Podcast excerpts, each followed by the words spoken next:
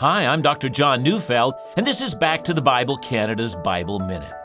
Exodus 20, verse 13 records the seventh commandment You shall not commit adultery.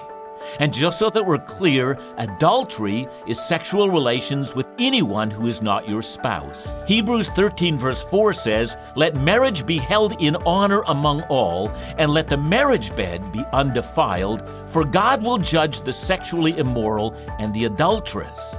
God made sex for marriage. Like fire in a fireplace, God created sex to be confined in marriage.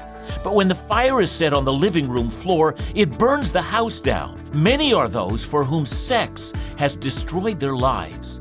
A loving God wants you to celebrate the gift of sex and confine that celebration to the marriage bed. Listen to Back to the Bible Canada every weekday on this station.